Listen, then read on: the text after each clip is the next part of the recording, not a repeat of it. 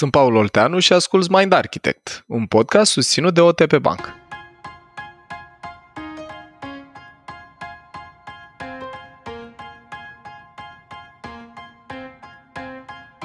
Ce înseamnă cultura organizațională și transformarea culturală?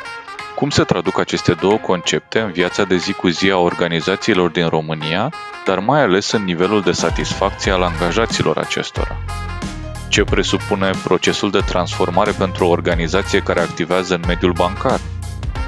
Află mai multe despre toate acestea în episodul special de astăzi, în care am invitat-o pe Diana Mișa, director executiv OTP Bank România.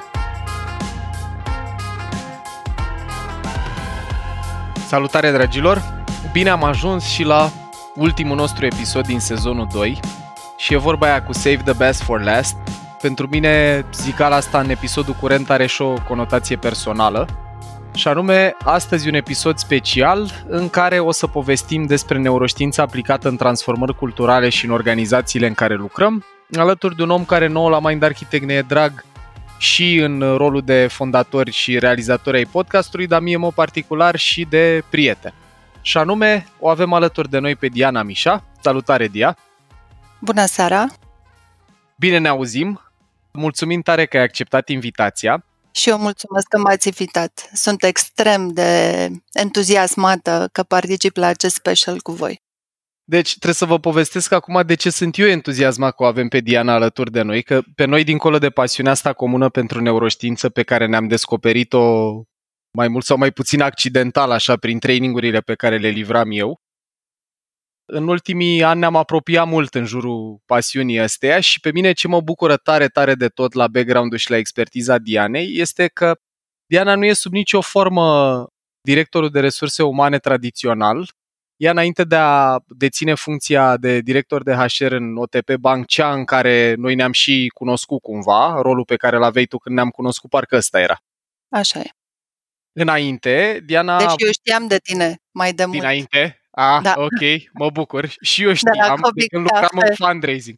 Eu când lucram în fundraising știam că Diana este director de marketing al OTP Bank și n-a fost confuzie, dragilor, pentru că a deținut și rolul respectiv înainte de a-l avea pe cel de director de HR și de când are loc sezonul nostru 2, pe care mă bucur că îl ascultați și îl urmăriți, Diana este director executiv al OTP Bank România. Deci avem un om care are expertiză din mai multe puncte de vedere și care poate să aducă toate pălăriile astea pe care le-a purtat organizațional în discuția noastră despre cum folosim neuroștiința în a face viața mai bună oamenilor acasă și la birou. Cam asta e tema noastră din, din episodul curent bucuria mare de care vă vorbeam la începutul sezonului 2, când am făcut noi episodul de intro, e că vă povesteam de parteneriatul pe care îl avem cu OTP Bank și am spus eu atunci că pe mine mă bucură parteneriatul nu doar pentru că o organizație și o persoană au avut încredere în noi după doar un sezon de existență să ne sprijine în a avea impact mai mare, dar pentru că OTP dintre toate organizațiile cu care eu am lucrat în ultima vreme aplică principii din neuroștiință foarte riguros, nu doar în cursuri sau în programe de învățare, ci și în felul în care desfășoară activitatea zilnică și despre asta o să povestim. Eu zic să începem uh, să ne încălzim. Uh, Diana, cum ai dat peste neuroștiință sau cum a dat neuroștiința peste tine? E o poveste care începe în urmă cu 10 ani Eram, într-adevăr, la momentul ăla eram director de marketing și căutam pentru a nu știu câta oară în viața mea profesională, mai doi am început să muncesc de când aveam 18 ani, sau so, 30 de ani de muncă. Mai avem ceva în comun. Așa. Aici. Și um, vine un moment, simt că trebuie să învăț ceva să mă forțez într-un fel să cresc într-o altă provocare.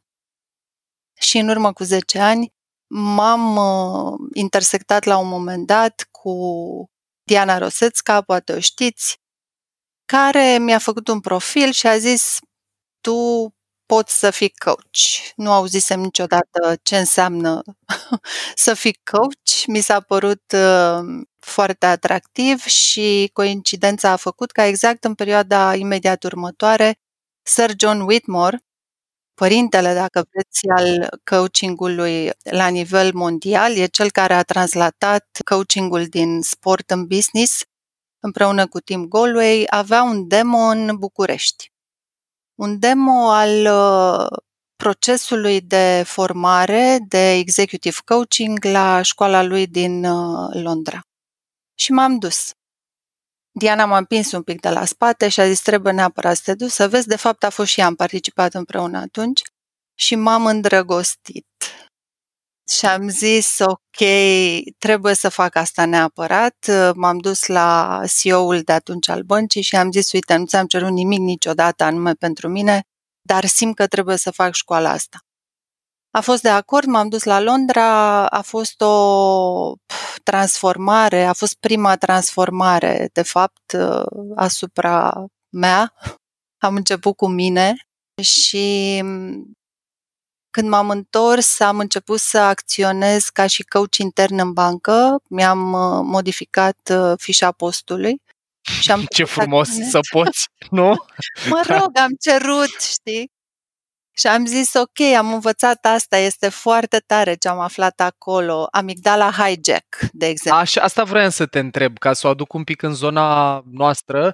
Ce ai învățat neuro acolo sau cum ai luat contact cu neuroștiința acolo? Ce predau sau cam ce teme au adresat? A fost prima dată când am intrat în cutia asta misterioasă și am început să aflu cum funcționează creierul. Am învățat despre cele trei părți ale creierului. Aha Exact, am învățat de despre, da, am învățat despre cum uh, frica, da, care sentimentul ăsta care ne-a salvat ca specie, cumva în zilele noastre este translatat în orice situație, da, da, da, care ni se pare cumva amenințătoare, dar ea nu e în realitate atât de uh-huh. e aspectul gravă pentru exact. viața noastră și atunci noi reacționăm ca și când uh, ar fi o, o decizie de viață și de moarte. Asta e, că din păcate creierul nostru nu știe să diferențieze între da, amenințări reale da. și amenințări uh, sociale. Foarte fain. Deci da, tu ai descoperit da. asta acum 10 ani. Acum 10 ani, da. Și am okay. început, deci m-am întors și am început să vorbesc asta cu toată lumea în jur și eram aproape cred că, cred că atunci am fazat în Persister. Au fost primele, ha, cu trimitere primele și la momente de, primele momente de oratorie, da, am început să predic, era clar, vorbeam o limbă străină pentru toți cei din jurul meu. Mm-hmm.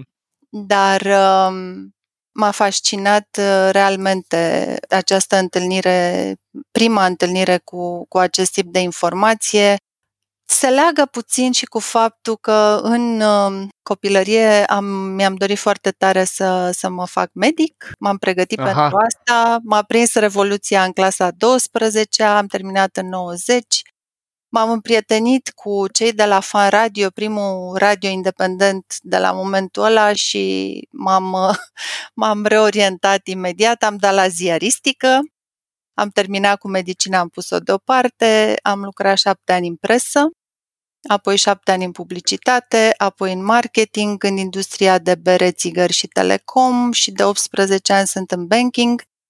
Am început cu publicitate, promovare, marketing, am continuat cu HR-ul după formarea mea mhm. de la Londra, de patru ani am preluat HR-ul în OTP și între timp am expandat funcțiunea, dar și rolul meu.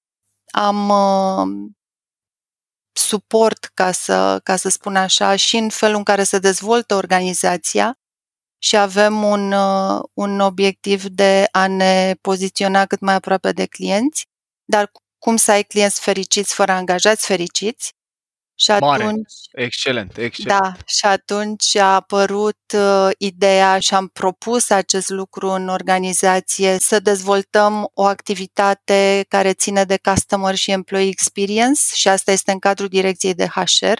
După cum asta spuneam, cred că începe, începe cu felul în care poți să asiguri un mediu de lucru sănătos pentru angajați. Da. Uite, Diana, noi uh, să dau acum din casă, deja lucrăm la sezonul 3 din Mind Architect și unul din primele episoade pe care l-am tras e pe tema fericirii.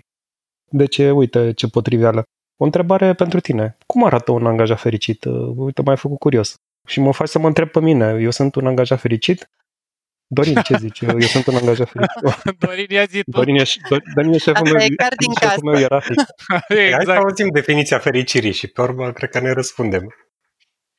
Exact. Ce, cum arată un, un angajat fericit, Diana? Eu personal, Diana, am o oarecare dificultate în a defini fericirea. Ce cred că poți să faci ca angajator este să asiguri un mediu de lucru sănătos. Sănătos înseamnă că ai toate resursele cu care să-ți faci treaba, ai claritate din partea celor din jur superiorului, colegilor, către care tu ai livrabile, da?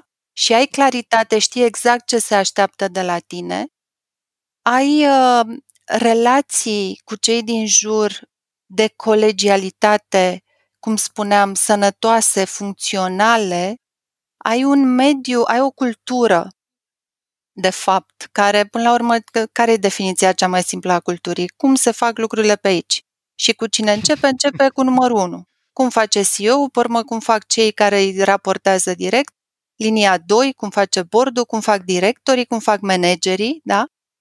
Și uite, așa se construiește o cultură. Cel mai important uh, lucru pe care trebuie să-l oferi ca angajator e siguranța psihologică. Dacă asta înseamnă fericire, ok, e o parte din definiție, da? Și asta ce înseamnă mai departe? Înseamnă ca oamenilor să nu le fie teamă, da? De orice.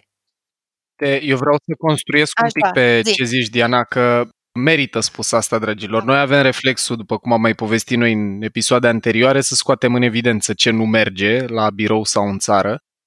În organizație NOTP este singura organizație de până acum, din 13 ani de când lucrez eu în training, unde am avut ca participanți la un curs despre arhitectura propriei personalități, respectiv PCM-ul despre care noi avem un episod în sezonul 1, bordul echipa de conducere. Da, și mie asta mi se pare că merită spus pentru că dincolo de orice altă formă de apreciere, e mare dovadă când echipa care conduce o organizație multinațională în România își investește două zile, cap-coadă, full days, să participe la un program în care să-și înțeleagă mai bine propria personalitate pe cea a celor din jur, program care după aia a devenit disponibil și celorlalți angajați tocmai în ideea asta, că orice proces din asta de transformare... De oameni. Da. Excelent, excelent. Da, așa e. Bordul nostru, conducerea băncii, e formată din oameni care înțeleg că e rolul lor da? să se asigure că cultura care se construiește în organizație trebuie să fie una constructivă, umanist încurajatoare, da? în care oamenii să se simtă în siguranță. Nu știu dacă fericiți, cum spuneam, cred că fericirea implică mai mult și s-ar putea să nu fie doar în controlul, uh, cum să spun, angajatorului, să nu fie doar viața profesională, dar cu siguranță e important ca toți cei care uh, lucrează la noi să, să simtă că nu există niciun fel de amenințări, ca ei să-și poată face Știi că până la, Până la Covidel uh, și eu aș fi zis că e insuficient uh, acest criteriu, dar mm, acum mi-am schimbat perspectiva cu mica asta pandemie prin care trecem.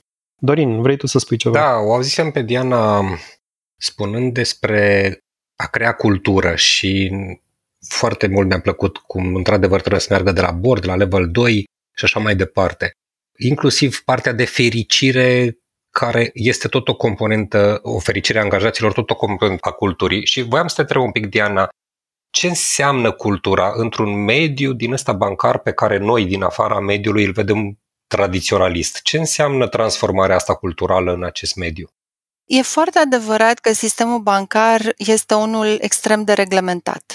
Da, e plin de limite, avem tot felul de proceduri, de politici, de reglementări de care trebuie să ținem cont. Există Banca Națională a României care cumva supervizează tot uh, sistemul bancar. Pe de altă parte, eu cred că lăsând la o parte aceste limite, e foarte mult despre cum vorbim unii cu alții, despre cum colaborăm unii cu alții. Dacă eu îi spun cuiva din echipa mea, trebuie să faci asta pentru că altfel luăm amendă sau ni se suspendă licența sau uh, ne dă în judecată cineva sau ne reclamă cineva, versus, uite, avem această limită, hai să vedem cum reușim între aceste limite să găsim o soluție care să fie în regulă și pentru noi, ca și bancă, și pentru clienți, și pentru tine, se schimbă energia, e, e foarte diferit. Și vreau să și intervin un moment să povestim exact, cu trimitere și la ce am lucrat noi în, în, în podcast.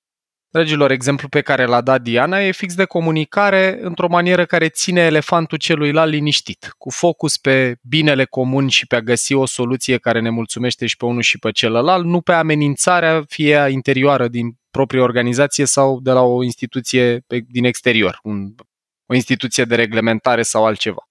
Foarte fain. Eu o să mă tot străduiesc să fac legături cu ce am povestit noi în episoadele anterioare, că e dovada vie că lucrurile astea chiar funcționează în practică. Bun, Diana, ce înseamnă acest efort de transformare culturală într-o organizație ca cea din care faci parte? Cred că nu poți să transformi cultura fără să te uiți puțin și la structură. Ele merg mână în mână. Degeaba facem traininguri, susținem oamenii prin coaching. Dacă să aibă acest tip de conversații constructive, dacă nu sunt aliniate procesele și sistemele din organizație, astfel încât să poată să susțină noua cultură. Iar asta înseamnă, de exemplu, pentru, pentru noi, pentru OTP Bank România, înseamnă un program de mare anvergură pe care l-am început anul trecut. Noi îi spunem Apollo în, Uh, cu, tot, uh, cu toate semnificațiile pe care vi le imaginați sau le știți. Este un uh, program intern în care vreo 80 de colegi lucrează dedicat în câteva streamuri pe care noi le-am definit, câteva echipe care se duc în organizație transversal, lucrează pe metodologie agile și iau la mână procesele cele mai importante din bancă și le optimizează.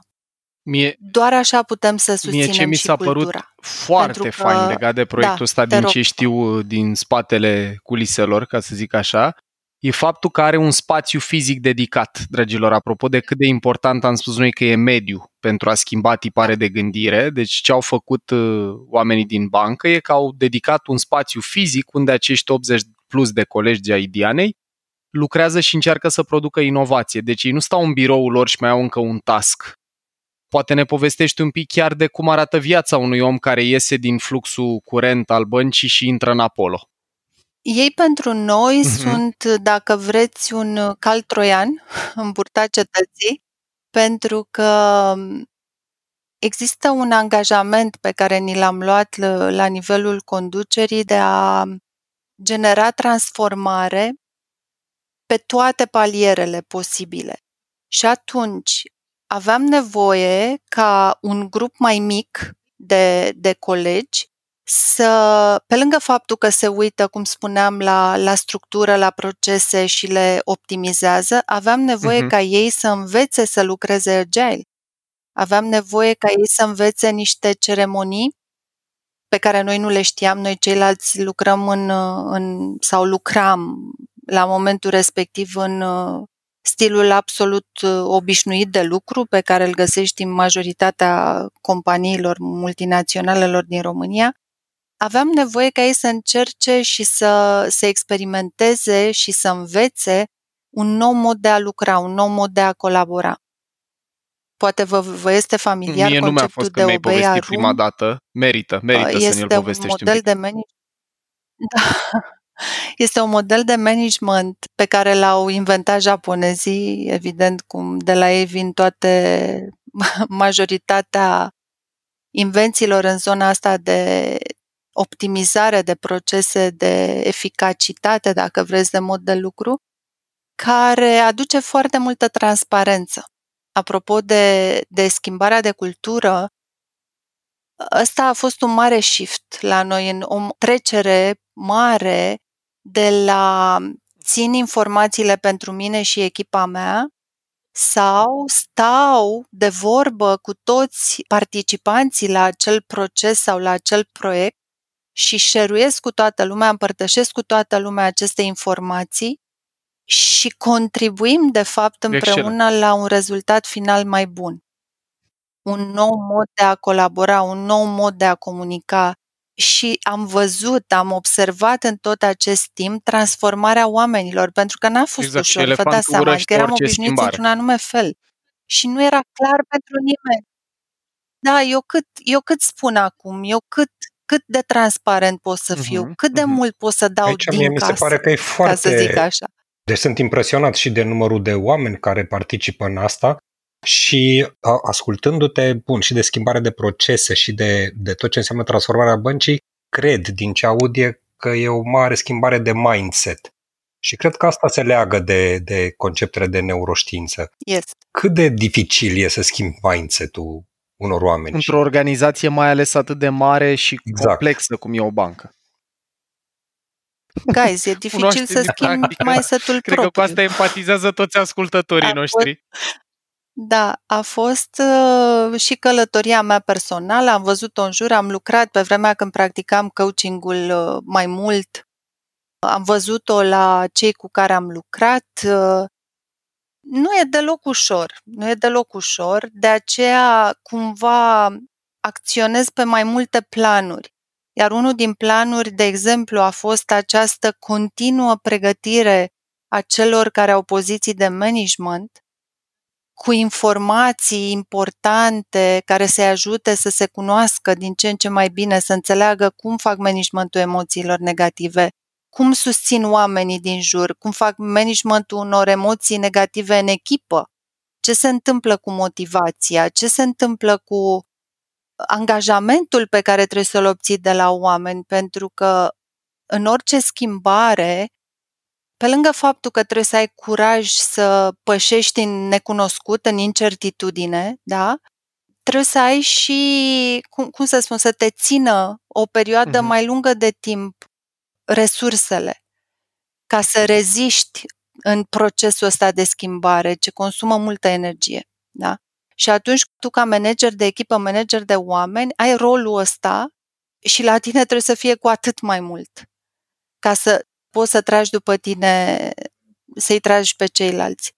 Nu, nu, e, nu e simplu, cred că se face mult și prin modelare de comportament și aici, uh, cum spuneam, mă bazez pe conducerea băncii, mă bazez pe actualul CEO care este excepțional în a modela comportamente constructive și uh, pe ceilalți membri ai bordului sunt conducătorii de divizii care de asemenea sunt persoane cheie, sunt sunt critice pentru orice proces de schimbare și ei înțeleg și își asumă această responsabilitate și ori de câte ori e cazul și sunt în interacțiuni, pot să-i văd și, și îi observ și, și le și dau feedback după și le, le apreciez orice intervenție care arată un comportament constructiv.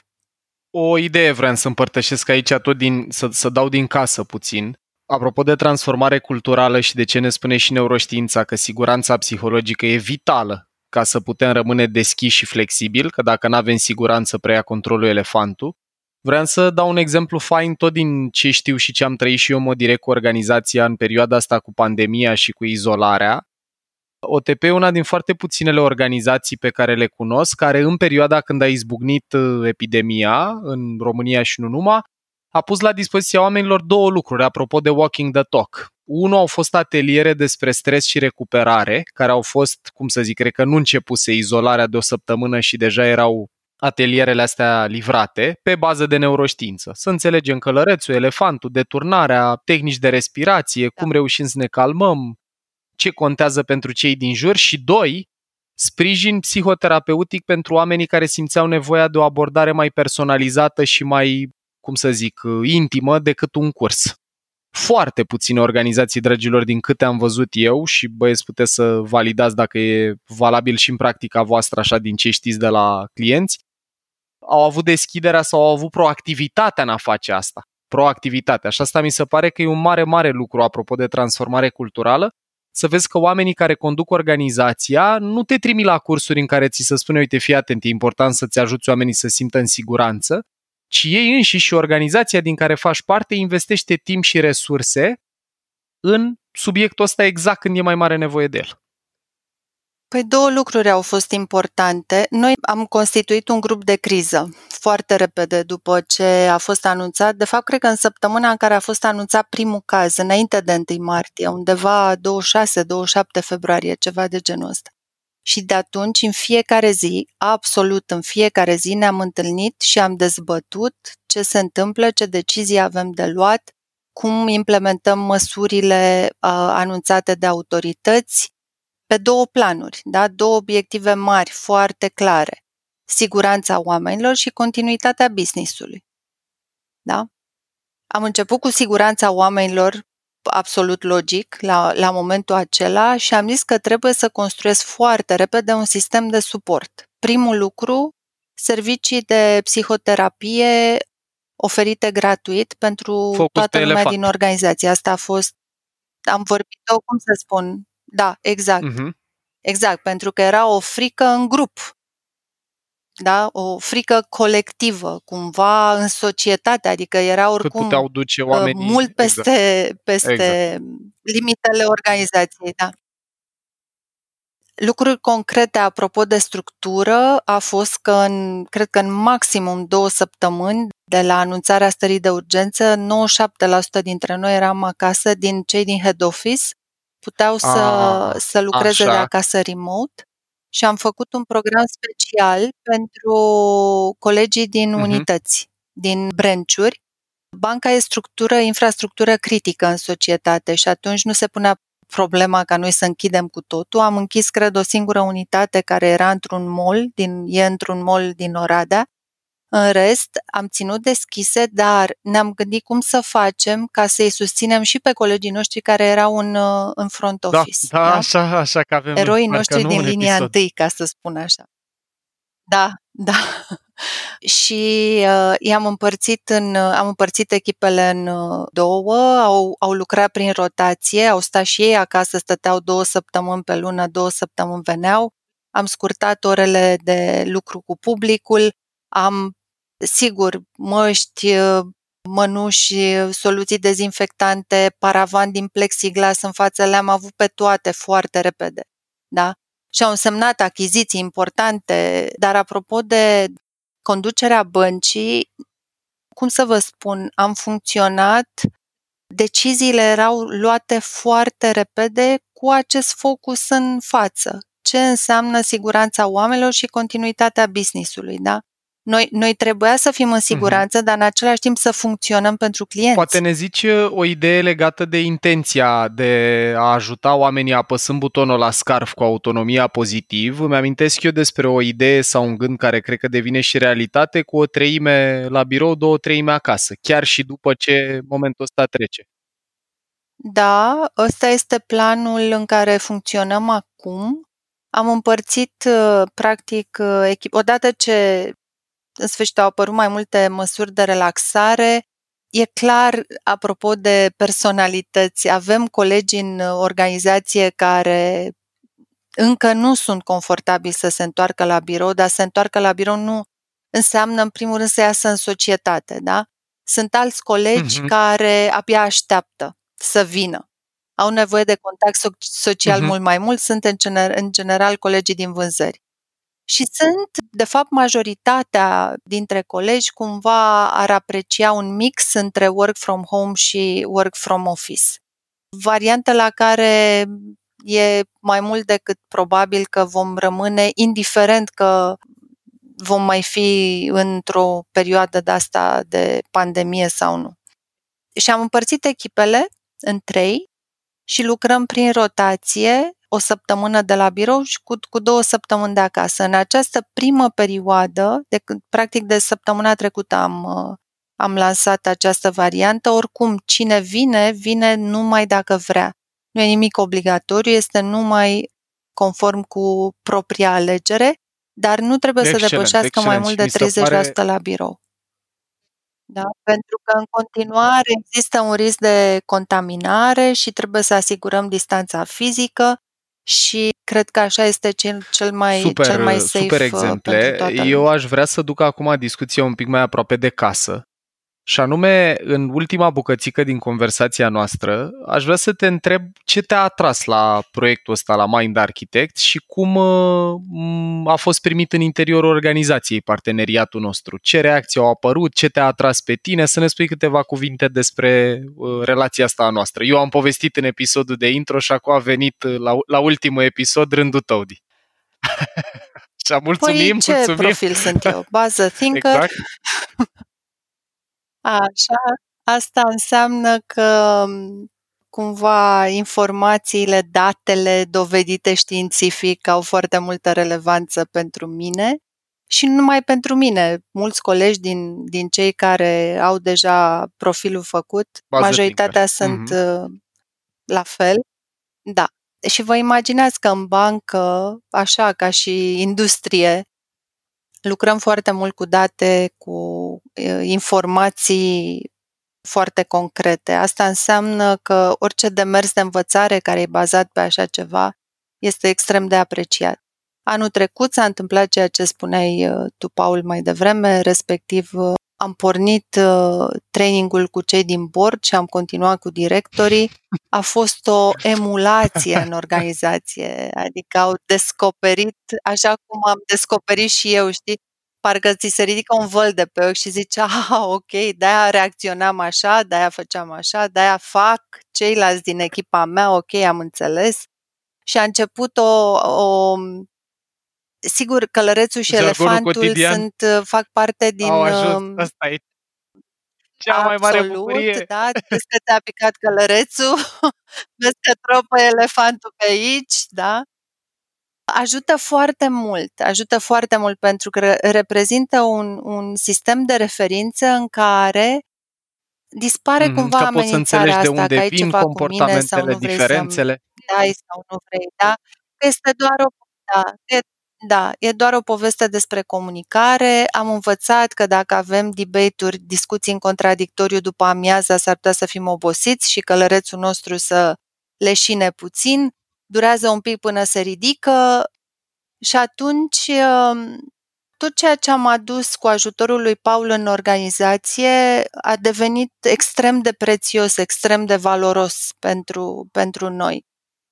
Iar acest proiect a fost uh, foarte bine primit. Uh-huh. Paul, dacă ți-aduce aminte, noi am avut o discuție în preajma sărbătorilor. Eu eram, da, da, da. Uh, te-am întrebat despre un parteneriat, am fost așa un pic uimită că, ok, că nu e, da, așa și uh, a fost momentul în care ți-am propus acest, uh, acest parteneriat. Mi se pare un un uh, produs de foarte înaltă calitate ca și conținut și să fim noi parteneri cu Doi, voi, de fapt, Diana, este tare, o mare tare mult. onoare. Băieți, eu m-am emoționat în faza mea de thinker cu nevoia de recunoaștere a muncii. Sunt, uh, sunt bine. E, e exact felul în care mi-aș fi dorit să încheiem sezonul ăsta.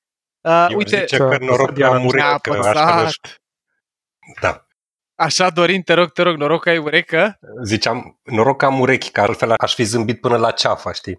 Așa, Când aud așa ce frumos. frumoase.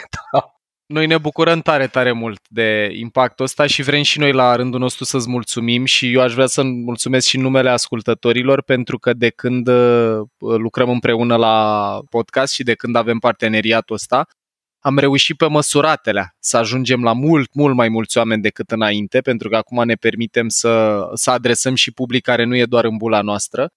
Și pentru mine cea mai mare bucurie e, unul, că a venit natural uh, partenerierea asta din pasiune comună și din înțelegerea asta a faptului că orice transformare pleacă de la o bună cunoaștere de sine și o mai mare empatie și acceptare a celor din jur. Și, dragilor, cum este ultimul episod special din sezonul 2, vă anunțăm aici, ținându-ne virtual de mână, că suntem încă la distanță, că sezonul 3 va fi un sezon în care în continuare parteneriatul nostru merge înainte. Diana, mulțumim tare, tare mult pentru încredere și că putem să creștem impactul ăsta împreună. Eu vă mulțumesc pentru că e, e o muncă, știu că e o muncă din partea voastră, dar are un mare sens și e un demers de educație, primul rând, în care eu cred foarte mult.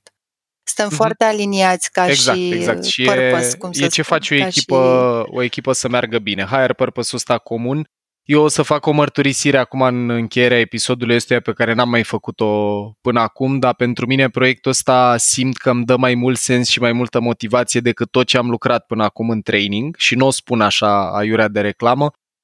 Dragilor, am primit mesaje de pildă de la profesori care ne-au povestit că pun podcastul la cercul pedagogic și dezbat teme de neuroștiință. Am primit uh, mesaje de la părinți care spun că copiii lor de 7-8 ani, când dau drumul la podcast, să apropie mai tare de difuzor, că vor să asculte și ei și că avem chiar, aș vrea să îi și spun numele Ami, care este directoarea de marketing de la Radio Zoo, unde avem noi emisiune acolo în fiecare vineri seară de la 9, eu și Alexandra avem un moment, copiluții ei, băieții ei, spun că vor, ne-a povestit Ami că vorbesc în jargonul ăsta cu călărețul și elefantul. Deci noi avem, uh, Diana, o misiune, cred că subversivă, așa, să împrietenim toată țara cu călărețul și cu elefantul. Asta cred că este agenda noastră ascunsă, să, să facem toată țara prietene cu personajele astea. Dragilor, în încheierea episodului ăstuia, eu vreau să vă mulțumesc tuturor celor care ați făcut proiectul ăsta să se întâmple până acum, începând în primul rând cu Tudor, cu Dorin și cu Anca, care nu sunt cu noi, continuând cu Diana, ca, a cărei încredere și al cărui ajutor ne-a dat uh, vânt în pânze, ca să spun așa, și ne-au împins în, uh, în sfere în care noi n-am fi avut cum să ajungem singuri, ca impact. Și mai ales vreau să vă mulțumesc tuturor celor care ascultați, care șeruiți, care promovați și care credeți în, uh, în efortul ăsta pe care îl depunem la Mind Architect. Credința noastră autentică, și acum vorbesc în numele tuturor celor din episodul curent, e că țara asta poate să fie un loc mult mai bun și mai frumos de trăit și mai plăcut pentru toți cei care îi trec uh, granițele, dacă devenim mai conștienți de propriile noastre resorturi interioare, de ale celor din jur și dacă reușim să construim relații mai faine, înțelegându-ne mai bine pe noi și pe cei din jurul nostru. Diana, îți mulțumim din suflet.